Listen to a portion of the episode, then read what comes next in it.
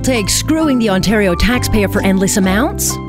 These things cost Ontario taxpayers $12 billion. What is e health, gas plants, and Ornge, Alex? You lose, Ontario. Yeah, the latest provincial scandal to go nowhere is a $1 billion scam involving a government agency that operated as a piggy bank, where government money flowed in and no one gave a damn as to how it was spent. Lord knows the minister in charge didn't even bother to do the basics of their job, which would be to ask, where's that 700 million we gave you? Any idea what you did with that extra 300 mil? Dr. Chris Mazza, who ran the thing, made a cool $9.5 million in six years salary, bonuses, and fees. Documents only account for 5.6 million because, well, you know, record keeping's hard. He overpaid 4.7 million for 12 substandard Italian choppers with the extra money apparently flowing back to a Mazza-owned private company. Documents reveal he took an interest-free loan to build a mansion and his girlfriend, a water ski instructor, was appointed vice president who earned 430,000 a year. Oh, they wined and dined and traveled the world, staying in luxury hotels to the tune of $2,400 a night. Just so you know, the Belgium waffles and chocolates were unbelievable, she declared. And yet the OPP couldn't find any wrongdoing? Yeah, nothing to see here. First class Chris, as he was known, simply moved on with his life. Actually, he never stopped. The whole time he was collecting a check as a doctor, practicing throughout the province. Checks were written, no questions asked. Taxpayer money simply gone.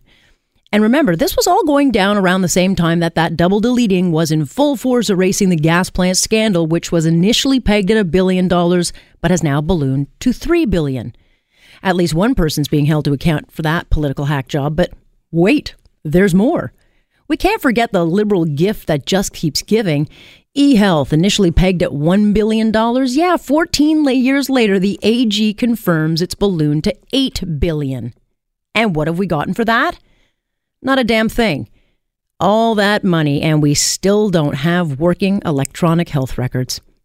Add it all up, and that is $12 billion simply gone. $12 billion wasted on political gain, incompetence, or because an agency ran as a personal piggy bank, a trough full of taxpayer feed that no one bothered to watch.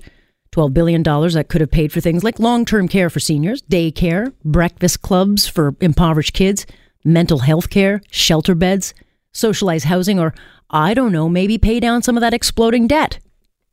The indifference shown to Ontario taxpayers is stunning. The indifference to anyone holding account or being held to account is even worse. News of no charges met with a shrug. The Premier has said nothing about this, not a damn thing. She's just thrilled another criminal charge won't follow her party into the spring election. Make no mistake, she owes us an explanation. Premier Wynne owes it to the Ontario taxpayer to explain the state of Ornge today. Do we have choppers that even work? Have checks and balances been installed? And what do the books look like today?